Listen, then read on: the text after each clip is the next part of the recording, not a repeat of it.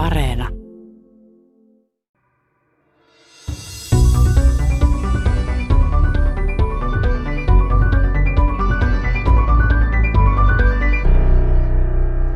Keisarien ajan Roomassa eliitti vietti ylellistä elämää ja mahtavan valtakunnan pääkaupunkiin virtasi niin viiniä, viljaa kuin oliviöljyäkin. Pääkaupunkiin tuotiin myös erilaisia ylellisiä marmorilaatuja, joita saatiin eri puolilta välimerta. Kolosseumin gladiaattorinäytökset olivat roomalaisten suurta huvia ja näytäntöihin tarvittiin jatkuvasti lisää villieläimiä. Tämä kaikki pääkaupunkiin virtaava runsaus päätyi Roomaan sen satamakaupungin Ostian kautta. Sen kautta saapuivat Roomaan myös uudet uskonnot ja aatteet. Ostia sijaitsee Tiberjoen muinaisella suulla noin 25 kilometrin päässä Roomasta. Keisari Trajanus rakennutti Ostian pohjoispuolelle portukseen sataluvun alussa mahtavan kuusikulmaisen satama-altaan. Kyseessä oli aikansa suurin rakennusprojekti. Sataman yhteydessä oli muun muassa varasto ja telakka ja keisarillinen huvila. Majakka oli tärkeä kiintopiste satamassa liikkuneille laivoille ja Ostian jokisuun kautta antiikin aikaiseen Roomaan kulki jatkuva liikenne. Satamakaupunki kuhisi merimiehiä, laivanvarustajia, kauppiaita, kamelienhoitajia, köydenpunoja, orjia ja orjien kiinniottajia. Arkeologit ovat kaivaneet kaupungin alta esiin muun muassa temppeleitä, kylpylöitä, kerrostaloja, leipomoita ja baareja. Tämä Tiedeykkönen kertoo niistä ihmisistä ja siitä elämästä, jota Rooman satamakaupungissa vietettiin 2000 vuotta sitten. Minä olen Riikka Suikkari ja Tampereen yliopiston ja Suomen Akatemian rahoittamasta Ostia-projektista kertoo yksi sen kantavista hahmoista yliopiston lehtori Katariina Mustakallio. Ja siinä ollaan pohdittu todellakin tätä väestöä, mietitty, että miten nämä ihmiset pystyvät elämään – nämä monikulttuuriset, monietninen väestö, miten he saattoivat elää rauhassa satoja vuosia, miten he pystyivät toimimaan yhdessä, koska siellähän on ollut tarvittu koko ajan huoltotöitä. Tämä joki todellakin muuttaa uomaansa ja tuo koko ajan lietettä. On täytynyt koko ajan niin kuin tavallaan valmistautua tähän tilanteeseen ja korjata, korjata kaikkia tulvien vahinkoja ja muita, rakentaa satamia – luoda sellaista niin kuin yhteistä yhteisöllisyyttä ja, ja, ja siellä oli hyvin vahvoja nämä ammattikunnat ennen kaikkea ja heidän sopimuksensa. Eli tätä tutkittiin sitten tässä meidän, meidän projektissamme, joka, joka päättyi 19, mutta nythän me olemme tietysti suunnittelemassa jo uutta. Suomalaiset ovat tutkineet monikulttuurista ja värikästä satamakaupunkia jo 1960-luvulta lähtien. Viimeisimpään Ostia-projektiin liittyy upea näyttely, joka on juuri nyt esillä Tampereen museokeskus Vapriikissa. Vapriikin museonjohtaja Marjo-Riitta Saloniemi kertoo, että näyttelyä alettiin valmistella isolla konklaavilla jo viisi vuotta sitten. Tässä oli tämä tutkijayhteisö, kansainvälinen tutkijayhteisö oli se tärkein tärkein viiteryhmä. Eli kun tutkitaan Ostiaa, niin siellä on niin kuin Parkko Ostiaan arkeologiko, jossa niin kuin kaikki esinemateriaali on yhdessä paikassa.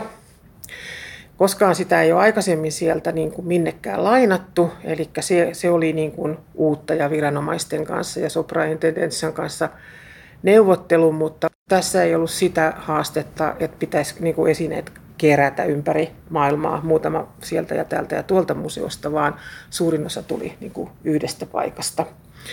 Ja siellähän tehtiin paikan päällä Katarina Mustakallio ja Arja Karivieri oli niin kuin useampana kesänä tutkimassa niitä esineitä varastossa, siellä museon varastossa, eli siinä tehtiin vielä niin kuin arkeologista esinetutkimusta pari vuotta ennen kuin sitten päätettiin lopullisesti, että että mitä me tänne tarvitaan. Eli kyseessä ei ollut mikään semmoinen valmis paketti museolle, ei, vaan te aloititte ei, kaiken ei, ihan alusta. Ihan, ihan niin kuin, ei, ei ollut tikkuakaan ristissä, kun tätä alettiin tehdä, luoda, luoda sitä näyttelykonseptia ja miettiä sitä tarinaa, mitä me Ostiasta halutaan kertoa. Asiantuntemus tuli tarjottimella ja se on niin kuin museoväelle hienoa, että sieltä voi niin kuin sitten niin kuin valita, että mitä me tarvitaan, ja siinä on niin kuin myös sparrausryhmä mukana. Eli mikä on tärkeää, mikä on vähemmän tärkeää ja että saadaan se, niin kuin se tarina kulkemaan halutulla tavalla. Ja mikä se oli se tarina, jonka te halusitte kertoa sitten suurelle yleisölle? No niin kuin jos puhun nyt ihan itsestäni, mikä mua siinä niin kuin kiehtoo, eli ihminen ei ole ihan hirveästi muuttunut niin siinä muutaman tuhannen vuoden aikana. Eli jos katsoo tuota näyttelyä, niin sieltähän on ihan samat elementit, mitä löytyy niin kuin nykykaupungissakin. Ja se toinen tärkeä viesti on tämä niin kuin suvaitsevaisuus, mitä oikeastaan tässä niin kuin nykymaailmassa soisi itse kunkin muistavan, eli että ihmiset pystyy kyllä, pystyivät ainakin ennen elämään rinnakkain, riippumatta tästä etnisestä taustasta tai uskonnosta tai mistään muusta, koska sehän siinä ostiassa oli niin kuin tärkeää, että siellä uskonnot, kulttuurit elivät ihan sulassa sovussa ja hyvin urbaanissa ympäristössä. Se oli niin kuin urbaani paikka. Näin Vapriikin museon johtaja Marjo-Riitta Saloniemi. Suomalaistutkijat ovat vuosien varrella erikoistuneet varsinkin piirtokirjoituksiin ja tiilileimoihin. Viimeisimmän Ostia-projektin johtaja professori Arja Karivieri toimii parhaillaan Suomen Rooman instituutin johtajana. Tuo instituutti Villa Lante on ollut mukana mahdollistamassa suomalaisten Ostia-tutkimuksia. Projektissa on ollut mukana lisäksi muun muassa dosentti Riia Bäri, joka aloittaa samaisen instituutin johtajana ensi vuoden elokuussa. Ostian asukkaiden elämää ja kuolemaa ovat olleet selvittämässä myös muun muassa italialaiset kulttuuriantropologit ja ruotsalaiset luututkijat. Tampereen yliopiston antiikin tutkija Katarina Mustakallio on hänkin toiminut Villalanten johtajana ja Ostia-projektin tutkijana. Miten monikulttuurinen ja moniuskontoinen yhteisö on voinut toimia niin hyvin antiikin ajan satamakaupungissa? Joo, tämä on, tämä on tärkeä kysymys. Eli me tiedetään, että siis luututkijoiden mukaan, siis osteoarkeologisen tutkimuksen mukaan, kolmas osa todellakin siitä väestöstä, joka on haudattu isolla saakralle, on kotoisin muualta kuin Laatiumin alueelta. Ja me tiedämme myös nimitutkimuksen mukaan, että hyvin paljon väkeä tuli eri puolilta, eri puolilta Välimerta ja jopa Mustameren alueelta, joten siellä on todella puhuttu monia eri kieliä, siellä on harrastettu erilaisia kultteja, mutta se, mikä siellä oikeastaan yhdistää ihmisiä, on todellakin nämä ammattikunnat. Siis se on ollut todella aktiivinen paikka, missä ihmiset on tehnyt paljon töitä. Siellä on ollut varakkaampia ja sitten vähemmän varakkaita ihmisiä, mutta siis tämä tämmöinen, niin kuin, sanoisiko nyt tämmöisen ei niin yläluokkaisen väen merkitys näkyy Ostiassa aika lailla vahvemmin kuin monessa muussa tämmöisessä kaupungissa tai asutuskeskuksessa antiikin aikana, keisariaikana ennen kaikkea. Eli heillä on ollut vahvat ammattikunnat ja nämä ammattikunnat on sitonut sitten etnisesti ja kulttuurisesti hyvin eri lähtökohdista olevia ihmisiä – ja ne on tietysti hyödyttäneet toisiaan. Jos kantajat ei ole toiminut, niin ei ole ahtaajatkaan voinut toimia. Jos ei olla saatu köysiä punottua kunnolla, niin mikään laiva ei lähde liikkeelle. Eli siis siellä on ollut hyvin, hyvin toimiva verkosto, hyvä logistiikka, eli nämä sopimukset on täytynyt olla erittäin täsmällisiä ja kontrolli on ollut erittäin tarkkaa. Ja ennen kaikkea, koska Ostiahan oli Rooman viljan tuonnin keskeisin satama ja viljaa tarvittiin miljoona kaupunkiin valtavia määriä ja nämä noin 50 000 ostialaista ovat todella tehneet valtavan työn siinä, että kaikki tämä logistiikka on toiminut moitteettomasti jos ei toiminut, niin Roomassa mellakoitiin. Niin, eli viljan merkitys oli todella niin suuri? Viljan merkitys, viljan tuonti on aivan valtava, mutta myös samalla viinin tuonti, öljyn tuonti, ää, erilaisten ylellisyystuotteiden tuonti on ollut hyvin tärkeä siinä samassa. Että tämä on ollut niin kuin, monenlaisen, siis aina tuolta Intiasta lähtien on tuotu, tuotu tätä kautta tavaraa Roomaan ja, ja, ja hyvin paljon marmoreita eri puolilta Välimerta, villieläimiä. Siis meitä ehkä huvittaa se, että minkä tähden villieläimiä tuodaan jonnekin Ostian kautta Roomaan. No Siis keisarien suosiota mitataan sillä usein, että miten hyvin hän osaa järjestää näitä tämmöisiä taistelunäytöksiä, gladiaattoritaisteluita. Siis se on se hetki, jolloin niin kuin tämä valtaa pitävä kohtaa alamaisensa. Ja jos ne tilaisuudet menee pieleen siksi, että leijonat on kuolleet jo häkkeihinsä ennen kuin he on päässeet sinne areenalle, niin siis se on, se on niin kuin sen yhteisön elämässä ja varsinkin näiden valtaa pitävien elämässä todellinen fiasko.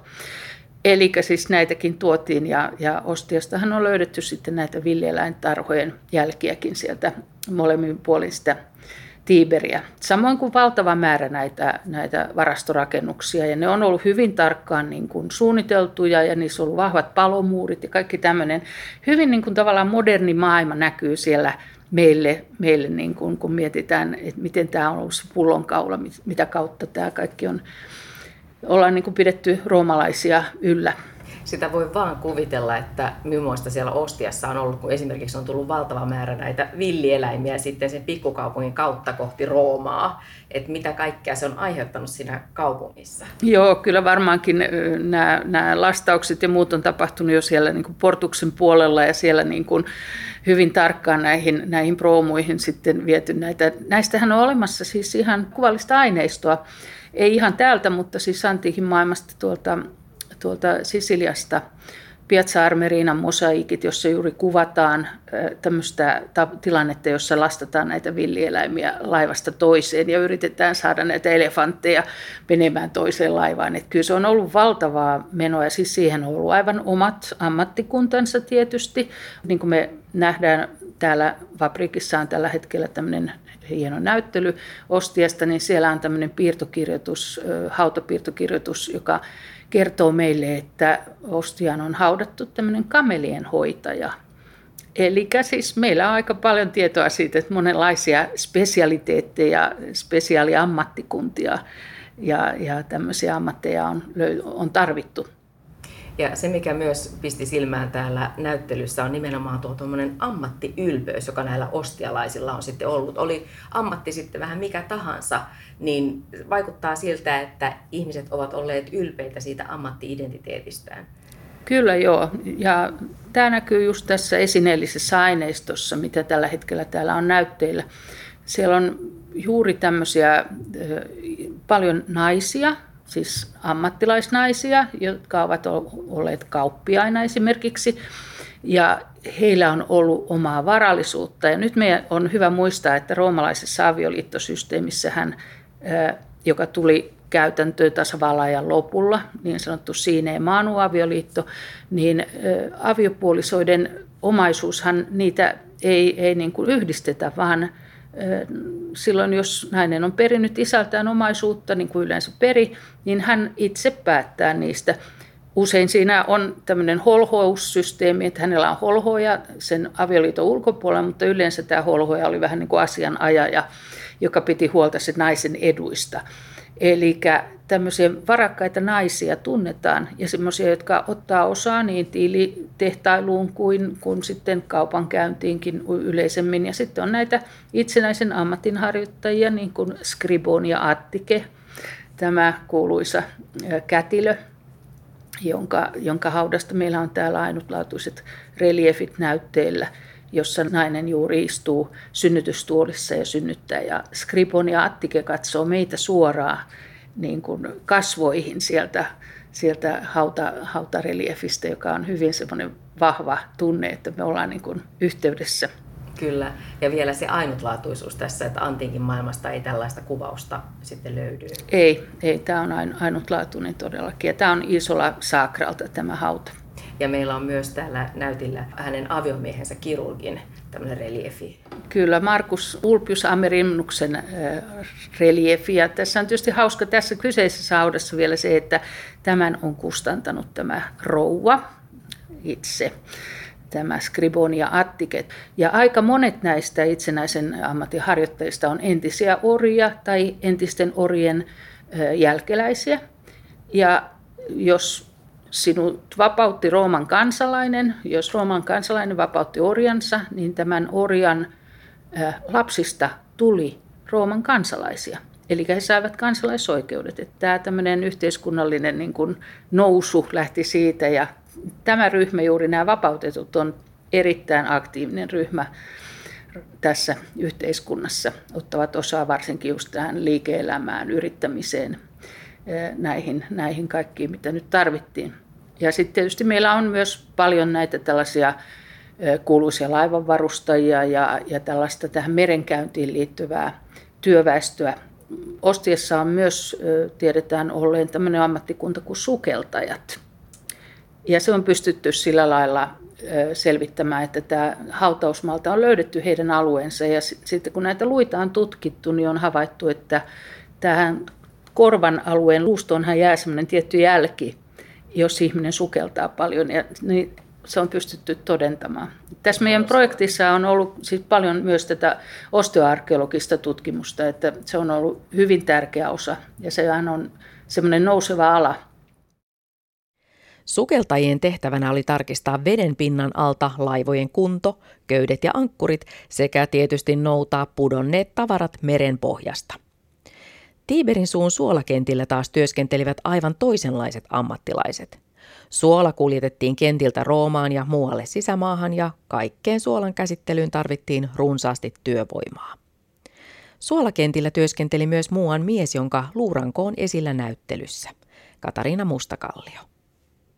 Tämä on hyvin, hyvin koskettava tarina, joka liittyy siihen, että tämä kyseinen mieshenkilö on elänyt noin 30-35-vuotiaaksi, eli ihan hyvän elämän, hän on toiminut siellä tärkeillä suolakentillä.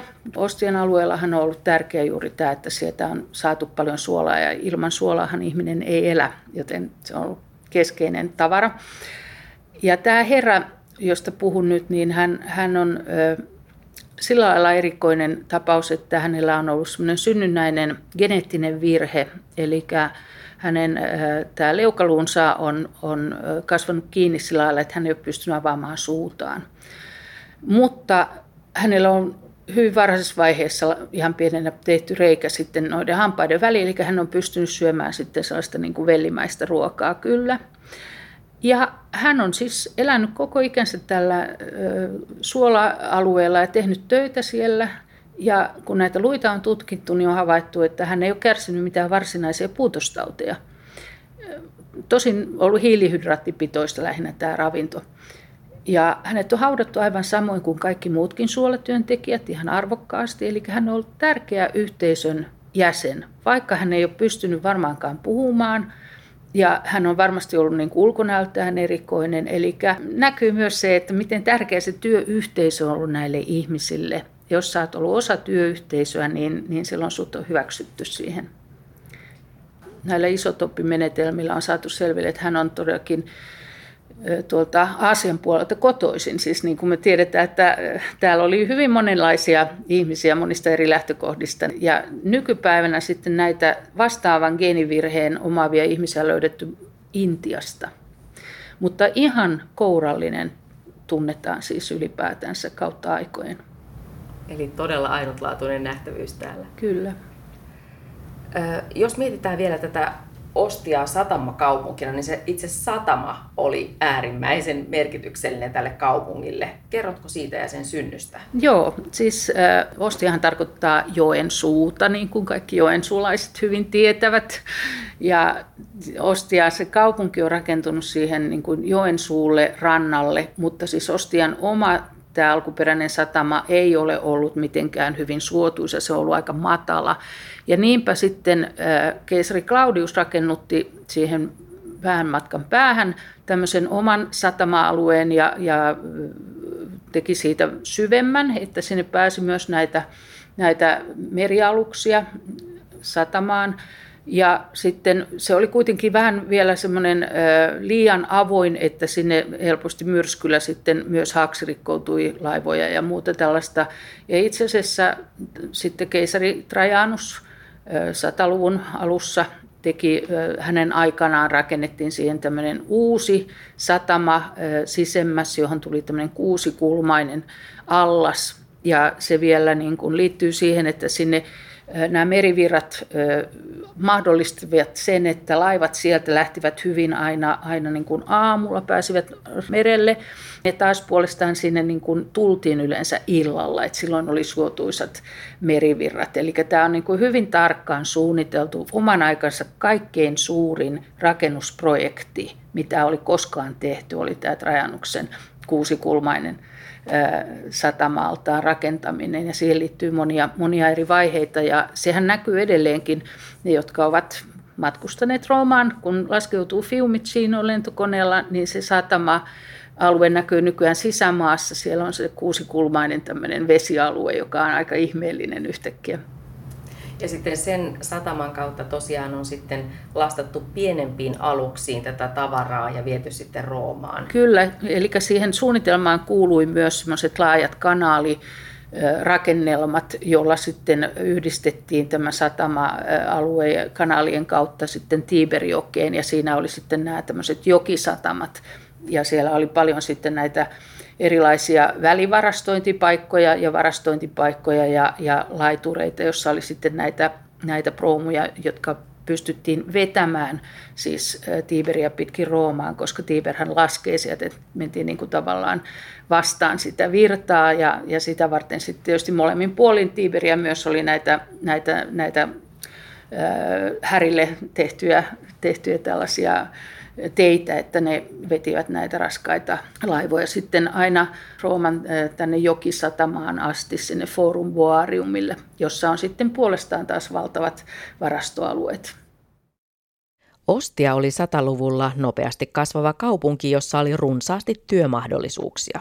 Perheet olivat monimuotoisia ja roomalaisessa kulttuurissa perheen jatkuvuus ja omaisuuden ylläpito olivat keskeisiä. Tärkeää oli myös suojella perheen nimeä, mainetta ja muistoa. Seuraavaksi tarkastelemme kaupungin asukkaiden elämän kaarta. Millainen oli tyypillinen ostialainen lapsuus, yliopiston lehtori Katariina Mustakallio? Juutalaisen ostialaisen lapsuus on hyvin erilainen kuin taas kreikkalaisperäisen tai sitten tuolta tuolta Sabrathasta, Pohjois-Afrikasta alun perin kotoisin oleva. Eli tämä on hyvin jännittävä kysymys, johon on varmaan vähän vaikea sanoa mitään, mutta jos me ajatellaan nyt, että kaikki pyrkivät yleensä kuitenkin elämään roomalaista elämäntapaa, koska siis roomalaisuus, siis tämä kansalaisuus, sehän ei kytkeydy mihinkään etniseen eikä kulttuuriseen ryhmään, vaan se on avoin kaikille ja siihen elämänmuotoon sitten kuuluu tietyt yhteisölliset tavat ja tietty pukeutuminen. Ja ehkä sanotaan nyt sitten ostialainen kaupunkilaiselämäntapa, niin siihen liittyy tietysti se, että, että on olemassa koulu, johon lapset menevät noin seitsemänvuotiaina. Usein tytöt ja pojat, tavallisten perheiden lapset tietysti sitten varakkaammilla on omat kotiopettajansa ja lastenhoitajansa – ehkä semmoinen keskeinen ero, niin kun ajatellaan, mikä on ollut lapsen rooli, niin siis jokainen lapsi on tuntenut varmasti muita lapsia, jotka ovat menehtyneet. Siis tämä lapsikuolleisuus on ollut aivan valtava. Ja niin kuin kaikissa esimoderneissa yhteisöissä on ollut niin kuin lapsikuolleisuus todella suuri. Tämä kuoleman läheisyys ja yleensäkin kun me ajatellaan lasta, niin me aina ajatellaan, että se on niin kuin täynnä elinvoimaa ja tulevaisuuden lupauksia. Mutta roomalaisessa maailmassa ehkä siihen liittyy myös aina se semmoinen pelko menetyksestä. Ja sitten roomalaisissa tavoissa oli paljon sellaisia, että miten suojellaan lasta pahoilta voimilta, taudeilta. Lapsethan puettiin roomalaisen tavan mukaan tällaisiin punareunaisiin toogiin. Se punainen reuna ajateltiin, että se suojelee näitä lapsia. Ja erilaisia amuletteja käytettiin. Poikien kaulaan laitettiin semmoinen bulla, aika semmoinen suuri amuletti. Ja tytöt taas, tytöllä oli usein semmoinen luunula, semmoinen kuun muotoinen amuletti. Ja monia semmoisia tapoja oli olemassa, joilla niin kuin ihan pienestä, ihan sy- sen jälkeen kun lapsi syntyy, niin sen jälkeen haluttiin niin kuin suojella ja vedota niin kuin korkeampiin voimiin, että ne suojelisivat näitä pieniä ihmisiä. Mutta todella välillähän oli käsitys siitä, että, että tällaisessa esimodernissa maailmassa niin vanhemmat eivät olisi voineet kiintyä näihin lapsiinsa niin vahvasti emotionaalisesti, koska lapsikuolleisuus oli niin suurta. Mutta kyllä sanoisin vaan, että nämä hautakirjoitukset kertoo aivan päinvastaista. Että on hyvin paljon tämmöisiä hautakirjoituksia, joissa kerrotaan, että, että rakas poikani, joka eli puoli vuotta ja, ja, ja viisi päivää ja viisi tuntia, ja, ja miten vanhemmat kaipaa häntä. Eli siis kyllä tämmöinen, niin kuin, vaikka, vaikka tämä suru oli usein läsnä näissä, näissä perheissä, niin kyllä näihin lapsiin panostettiin paljon, toivottiin paljon ja, ja rakastettiin lapsia ja, ja myös koulutettiin lapsia. Ja hyvin vaikuttava on täällä tämmöinen viisivuotiaan pojan hautamuistomerkki. Kyllä, joo, se on todellakin semmoinen pieni, pieni mies, voisi sanoa. Hänet on puettu siinä hautamuistomerkissä tällaiseen oikeastaan aikuisen asuun, mutta hän on aivan selvästi pieni poika, jolla on myös tämmöinen pieni pässi siinä vieressään. Että semmoinen suloinen pieni eläin vieressä ja hänellä on sormus sormessaan, joka osoittaa hänen asemansa siinä perheessä ja, ja, ja muutenkin hän on hyvin semmoinen niin kuin vakava poika, joka on luultavasti ollut opiskelemassa vähän kirjoitusta, koska hänen toisessa kädessään on, on tämmöinen, näitä, näitä tämmöisiä levyjä, joihin harjoiteltiin kirjoittamista. Niin mitä kaikkia taitoja siellä koulussa opetettiin sitten näille lapsille? Joo, kyllä siis se alun perin on ihan lukemista ja kirjoittamista ja se tapa tietysti opettaa on ollut hyvin erilainen kuin nykypäivänä. Eli tämä opettaja on usein niin kuin lausunut ääneen tai luennoinut tai, tai tällä lailla niin kuin lukenut ääneen, ääneen jotain teosta ja se, se on korostanut ennen kaikkea muistia. Siis, tämä oli semmoinen maailma, jossa kilpailtiin sillä, että kuinka hyvin muistetaan. Nämä, tällaisia erilaisia runokilpailuja juuri nuorille pojille järjestettiin, jossa, jossa piti sitten osoittaa, että kuinka paljon osaa ulkoa vaikka Iliasta kreikaksi tai tai, tai sitten Vergiliusta latinaksi, tai sitten kuinka hyvin osaa itse tehdä tällaisia heksametrisiä tai muita, muita runoja. Tämä kilpailullisuus näkyy tässä kulttuurissa hyvin selvästi, eli koulussa kilpaillaan, kaikkialla kilpaillaan. Se kuuluu tähän antiikin maailmaan. Ja varsinkin, varsinkin nämä pojat joutuu vahvasti siihen maailmaan ihan pienestä pitäen. Nuoret naitettiin hyvin varhain. Avioliitto oli arvostettu instituutio ja perheen äidin ja isän tehtävänä oli löytää sopiva puoliso. Katariina Mustakallio jatkaa. Lain mukaan tytär saatettiin naittaa 12 ikävuoden jälkeen ja tähän jatkuu sitten myös, myös keskiajalla on tämä käsitys, että se ei ole ainoastaan antiikin Roomassa. Yleensä tytöt sitten menivät siinä 15-16 ikäisinä naimisiin, eli he, heille oli sitten vanhemmat valinneet jo, jo sopivan puolison. Ja tämä avioliitto on tietysti osa tällaista perhestrategiaa, eli siinä hyvin harvoin on näillä yksilöillä itsellään päättämismahdollisuutta, ei sen enempää tytöllä kuin pojallakaan ensimmäisen avioliiton suhteen. Nyt täytyy muistaa, että siis roomalainen käytäntöhän oli sitä, että näitä avioeroja oli ihan niin kuin saatettiin olla useampiakin, että jonkun matronan hautakirjoituksessa saattaa olla tämmöinen kuvaus, että hän oli esimerkillinen äiti ja matrona ja kaikissa kolmessa avioliitossaan, että se ei niin kuin sillä lailla vähentänyt henkilön arvoa. Ja millä perusteella tämän avioeron sitten pystyy saamaan? No siis siinä on erilaisia perusteita ja sehän niin kuin, yksi, yksi niin kuin hämmästyttävimpiä asioita on usein se, että kun tämän roomalaisen avioliittosysteemin mukaan ja lakien mukaan nämä vaimot, tai sanotaan morsian, siis hän on edelleen isänsä perhettä, vaikka hän on mennyt naimisiin.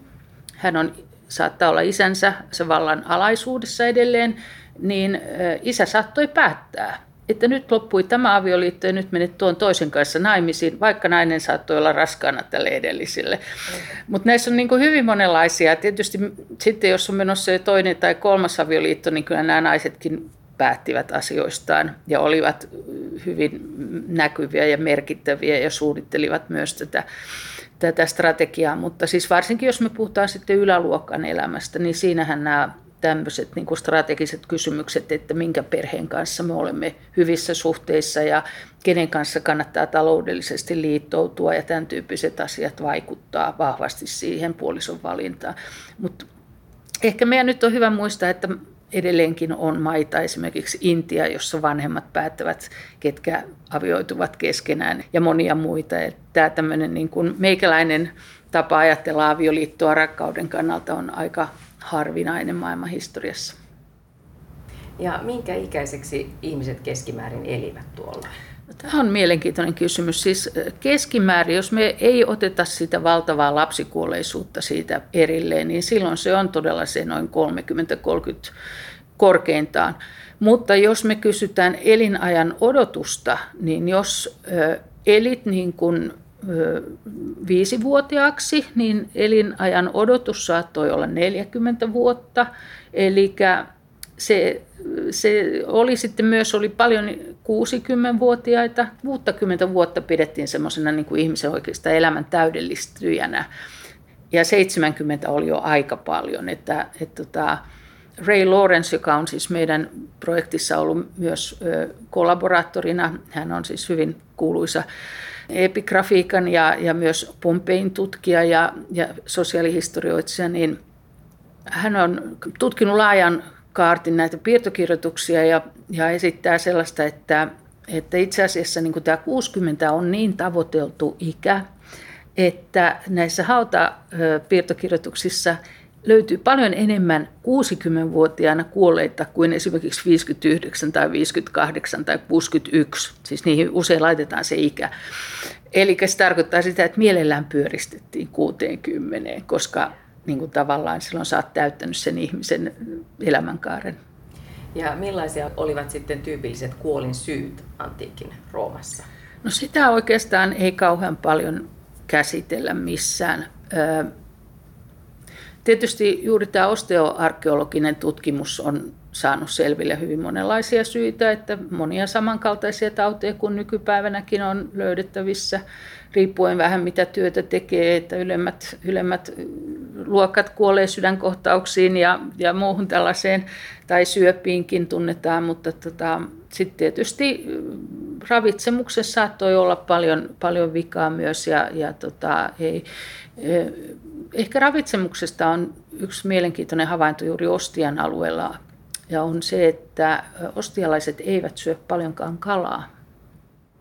Merenrannalla asuvat kuitenkin. Niin, tämä on jännittävä asia. Siis, äh, enimmäkseen on löydetty niin kuin, äh, jälkeä siitä, että on ollut varsinkin tämmöisiä possua on syöty paljon ja, ja muuta tällaista, äh, mutta varsinaisesti ei kalaa. Eli luultavasti siellä on ollut vaikea kalastaa sillä lähi, lähialueet. Siellä on semmoiset virrat.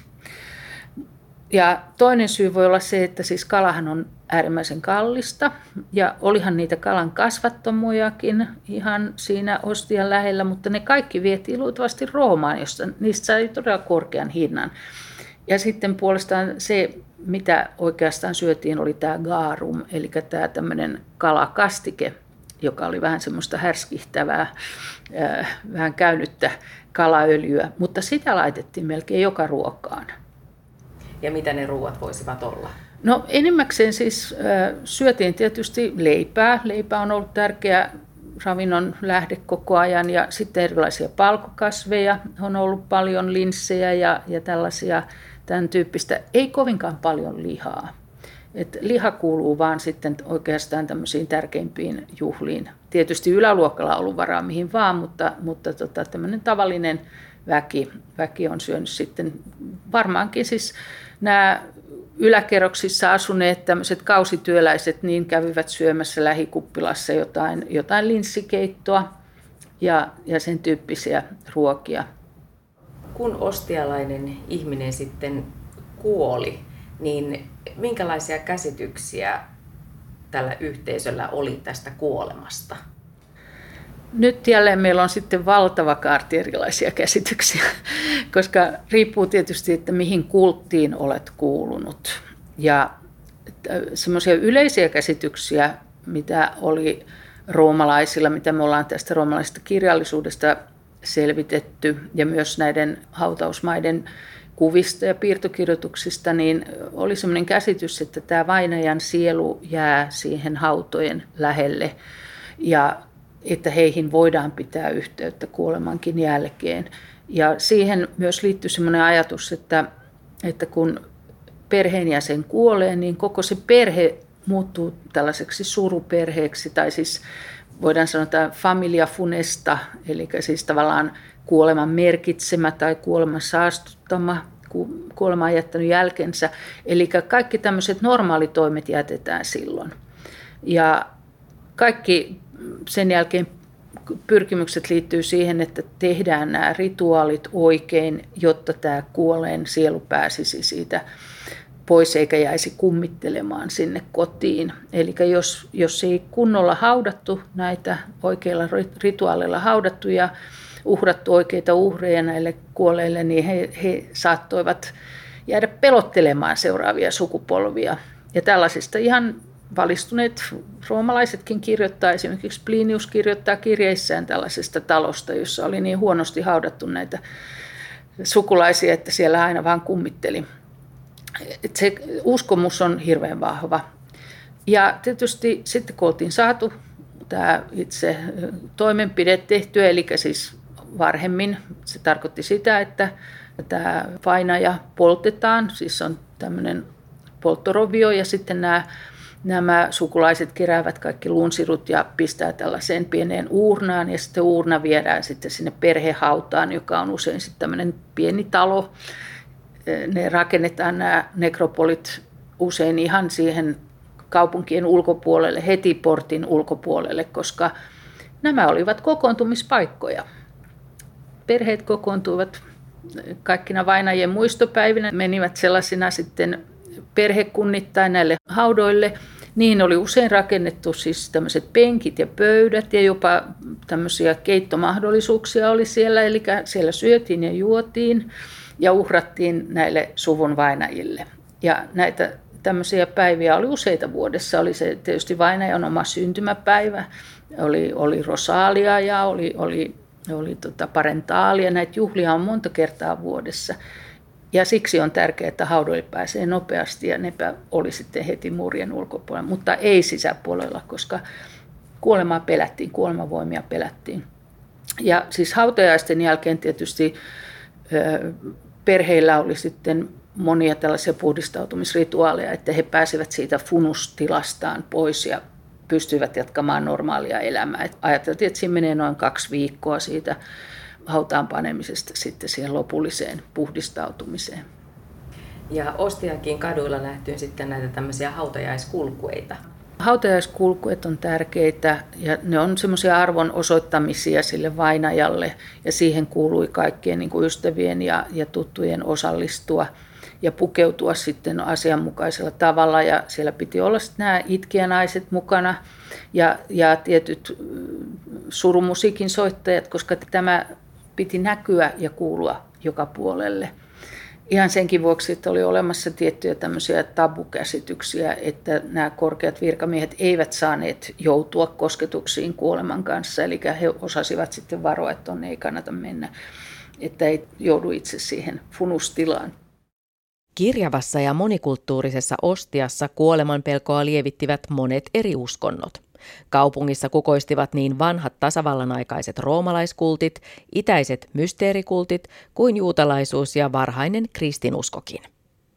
Yliopiston lehtori Katarina Mustakallio Tampereen yliopistosta. Ostia on avoin, avoin näille kaikille ryhmille, joita, joita tulee kauppiaille ympäri Välimerta. Ja osahan näistä asuu tietysti myös Ostiassa, osa on vain käymäsillään, mutta kuitenkin Ostiaan tulee paljon näitä vaikutteita hyvin, hyvin laajalta alueelta. Että oikeastaan kaikki nämä erilaiset uskonnolliset muodot tulee ensin Ostiaan ja sitten vasta Roomaan luonnollisesti. Ja tietysti tämä antiikin kultillinen maailma on hyvin värikäs ja varsinkin idästä tulee paljon kybelee, Isis, Osiris, kaikenlaisia egyptiläisperäisiä kultteja ja, ja sitten myös tulee juutalaisuutta hyvin varhaisessa vaiheessa ostiaan ja, ja Mitran kultti on hyvin keskeinen. Tässä meidän projektissa Marja-Leena Hänninen on ennen kaikkea tutkinut näitä, näitä tämmöisiä mysteerikultteja ja, ja myöhempiä semmoisia statusasioita, mitä voi nähdä, että mitä löytyy sitten tavallisen ostialaisen kotialttarilta, niin se, se ehkä kertoo juuri tästä jännittävästä niin kuin monikulttuurisuudesta ja moniuskonnollisuudesta, että perinteisestihän näiltä alttareilta esimerkiksi Pompeista löytyy löytyy nämä esiisien, maanees, esiisien henkien tämmöiset palvontakohteet. Siellä on laarit ja penaatit, tällaiset ikään kuin kotitontut sieltä löytyy.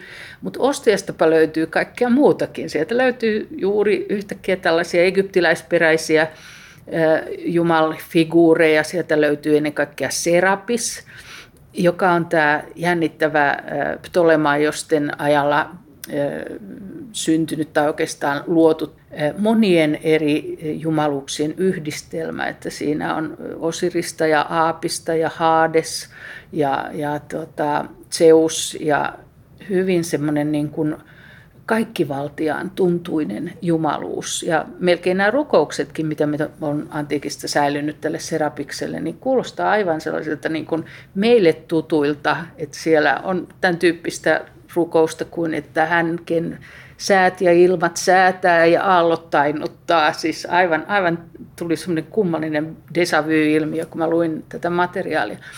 Ja todella, siis tämä ehkä tämä egyptiläisten kulttien suosio, siis nyt puhutaan todellakin näiden kreikkalaisperäisten, ennen kaikkea Aleksandrian kauppiaiden tuoma egyptiläisperäisyys. Siis ne ei ole varsinaisia egyptiläisiä, vaan on näitä hellenistisiä hellenistisiä vaikutteita omaavia kultteja, niin näiden suosio ehkä selittyy sillä, että, että nämä aleksandrialaiset kauppiaat, joilla oli ihan oma alueensa ostiassa, niin he, he olivat kerta kaikkiaan niin kulttuurisesti niin korkeatasoisia ja niin menestyneitä.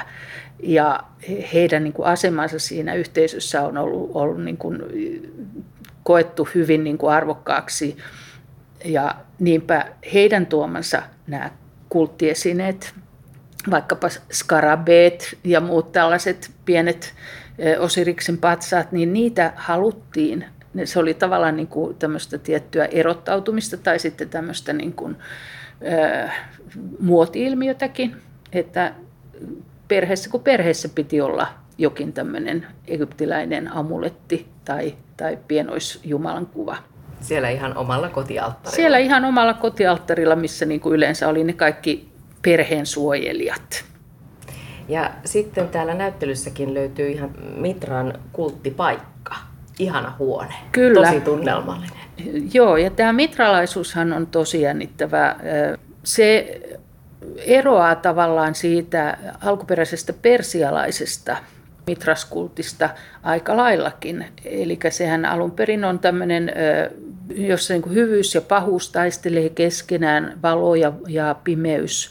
Mutta sellainen mitralaisuus, joka me tunnetaan sitten Rooman valtakunnasta, niin se, se on muotoutunut jo aika lailla omaksi uskonnokseen ja yksi meidän ongelma on se, että se on tietysti mysteeriuskonto, eli siitä ei ole kirjallista dokumentaatiota. Niitähän ei saanut niitä menoja paljastaa muille. Se oli hyvin salaista. Se on ollut hyvin salaista, mutta se on ollut hyvin suosittu ennen kaikkea Rooman sotilaiden keskuudessa, mutta Ostiassapa onkin tämä erikoisuus, että melkein joka korttelissa on oma mitreuminsa, e, joka herättää vähän semmoisen ajatuksen, kun tämä kulttihan on pelkästään miehille – että onko nämä ollut tämmöisiä vähän niin kuin kerhotiloja, mihin pojat on kokoontunut iltaisin sitten viettämään aikaa yhdessä aina muutaman tunnin, tai mikä sen sosiaalinen funktio onkaan ollut, mutta tärkeä, tärkeä osa siis tätä kulttielämää on ollut, ollut todella mitralaisuus. Naiset eivät saaneet osallistua niihin menoihin, mutta he saivat olla sitten sponsoreina. Kyllä, naiset saivat olla sen suojelijoina. Eli meillä on sellaisia piirtokirjoituksia, joissa kerrotaan, että, että tämä ja tämä roomalainen matrona on, on lahjoittanut sitä ja tätä tälle kultille, eli sitten hänet muistettiin kuitenkin sen kultin yhteydessä. No sen sijaan sitten, kun kristinusko tuli Ostiaan ja Roomaan, niin siihen osallistuivat myös sitten naiset. Joo, ja siellä on paljon niin kuin merkittäviä naisia. Nämä varhaisimmat kristitythän ovat juutalaiskristittyjä. Ja miten sitten nämä kristilliset seurakunnat eroaa sitten näistä aiemmista – aiemmista kultillisista yhteisöistä. Että varmaan niissä on hyvin paljon samoja piirteitä kuin muissakin kulttiyhteisöissä ja nehän kokoontuvat myös iltaisin syömään ja juomaan yhdessä ehtoolliselle. Että nämä samat piirteet, mitä, mitä me tunnetaan näistä muista kulttiyhteisöistä, ne ei ole kauhean kaukana toisistaan. Ne mystää hyvän ja pahan taistelu, jossa jossa niin kuin mitralaisuudessa se on mitra, joka pelastaa meidät pahuudelta, niin näissä on paljon yhteneviä piirteitä. Mutta todella se, että äh, kristittyihin yhteisöihin pääsee liittymään sitten niin kuin perhekunnittain, niin se on tärkeä piirre. Ostiassa palvottiin myös vanhoja tasavallan ajalta periytyviä jumaluuksia, kuten sankarijumala Herkulesta, joka antoi neuvoja sotapäälliköille, kauppiaille ja merenkulkijoille. Ostian toinen tärkeä suojelija oli tulenjumala Vulkaanus, joka vetosi erityisesti käsityöläisiin. Antiikin tutkija Katariina Mustakallio. Siis tämähän on niin tämä tämmöinen uskonnon ja politiikan välinen suhdehan roomalaisessa perinteisessä niin kuin systeemissä on hyvin keskeinen, eli samat henkilöt hoitaa virkoja ja samat henkilöt hoitaa uskonnollisia virkoja. Ja Ostiassahan se näkyy juuri siinä, että, että vulkaanuksen ylipappi Pontifex Vulkaani, joka usein kirjoitettiin vielä kappalla, koolla, mikä on poikkeuksellista, niin hän, hän, hän tähän asemaan pääsi vaan sellainen arvostettu miespuolinen henkilö, joka oli hoitanut korkeimpia virkoja Ostiassa ensin. Eli tämä oli tavallaan se virka, etenemisen kaiken, kaikkein suurin huippu oli päästä tähän uskonnollisen papin virkaan. Ja se ne, ne tehtävät sitten liittyy myös hyvin paljon siis tällaisiin ihan yleisiin järjestelytehtäviin. Hänen, hänen tehtävänään oli pitää huolta näiden itäisten kulttien asioista ja, ja myös siitä, että mitä kirjoitetaan vuosikirjoihin, eli tähän Fasti Ostiensesiin, eli jossa usein kerrottiin juuri näistä tärkeimmistä sekä Rooman että Ostian tapahtumista. Mitä esimerkiksi? No, tämä onkin mielenkiintoista, että mitä halutaan, että muistetaan. Mitä, mitä Pontifex Volcani päättää, että niihin kirjoitetaan. No, niissä oli hyvin vahva traditio, eli sinne kirjoitetaan kaikki tärkeimmät tietysti, jos on ollut joku sotatila tai jos on ollut tulvia, tämän tyyppisiä asioita, mutta keskeinen osa on kuvausta siitä, että kuinka paljon järjestettiin erilaisia gladiaattorinäytöksiä, kuinka paljon jaettiin kansalle ruokaa jossain tietyssä tilaisuudessa. Ne on siis tämän, tämän tyyppistä niin kuin muistamista ja ketkä oli valittu minäkin vuonna mihinkin virkaan. Tämä on, nämä, nämä kuvaa hyvin sitä, että tämä yhteisöllinen elämä on ollut hyvin tärkeää